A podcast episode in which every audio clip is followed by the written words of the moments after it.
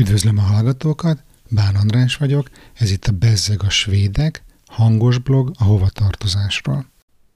Elérkeztünk a blog életében 2020 februárjához, amikor a kígyó a saját farkába fog harapni, mert március harmadikán indítottam el ezt a Bezzeg a Svédek podcastet, amiben ugye földolgoztam az egész blogot, és február hónapban előtte már erősen promóztam azt az adást, amit most éppen hallgatsz, és aminek nagyon hamar a végére fogunk érni, mert hogy el fognak, el fognak fogyni a bejegyzések.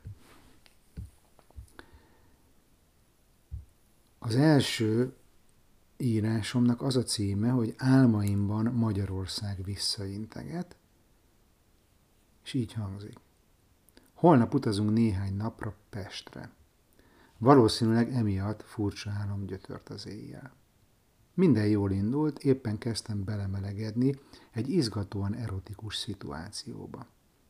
Fokozódott a hangulat, ekkor azonban benyitott a házba Orbán Viktor, és szándékosan vagy figyelmetlenségből, de teljesen figyelmen kívül hagyva, hogy mi történik, éppen elkezdett jópofáskodva a magyar fociról beszélgetni. Nem tudtam, hogy kinek kínosabb ez, de néhány percnyi eh, Vidivel kapcsolatos hencegés után már másodlagos szégyent éreztem, és sajnálatot, hogy egy ilyen ember vezeti a szülőhazámat. A szexuális vágyam teljesen lelohadt, és helyét egyfajta hitetlenkedő, szomorú, enyhe felháborodás vette át. Amikor Viktor áttért a pálinka főzés témára, akkor már szerencsére inkább felébredtem.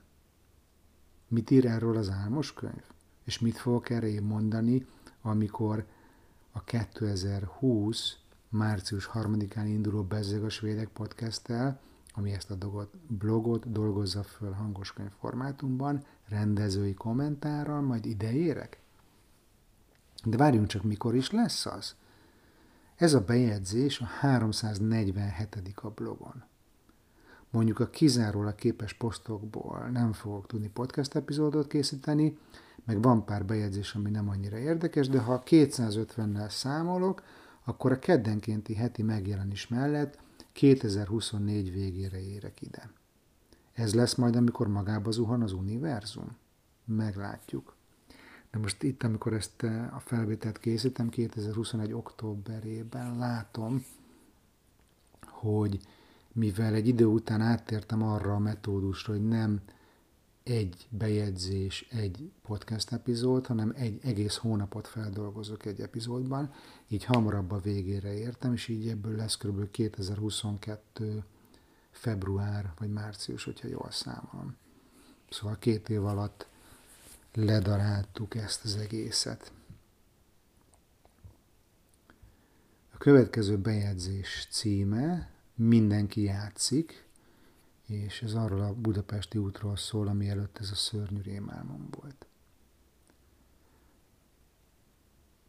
Stockholmban egy nagyon szimpatikus, fiatal, jól szituált magyar pár ült mellém a repülőn. Van, amikor első ránézésre érzi az ember, hogy egy kapcsolat mély, szenvedélyes és tartalmas lehet. Ők is ilyenek voltak, látszólag nagyon, mélyen kapcsoltak egymáshoz, nagyon nagy szeretettel. Az egyik őjük félt a felszállásnál, ezért a másik szorosan megfogta a kezét, és úgy nyugtatta. Sokat mosolyogtak egymásra, nagyon bensőséges volt a hangulat. Felváltva hajtották egymás vállára a fejüket, viccelődtek, a telefonon játszottak.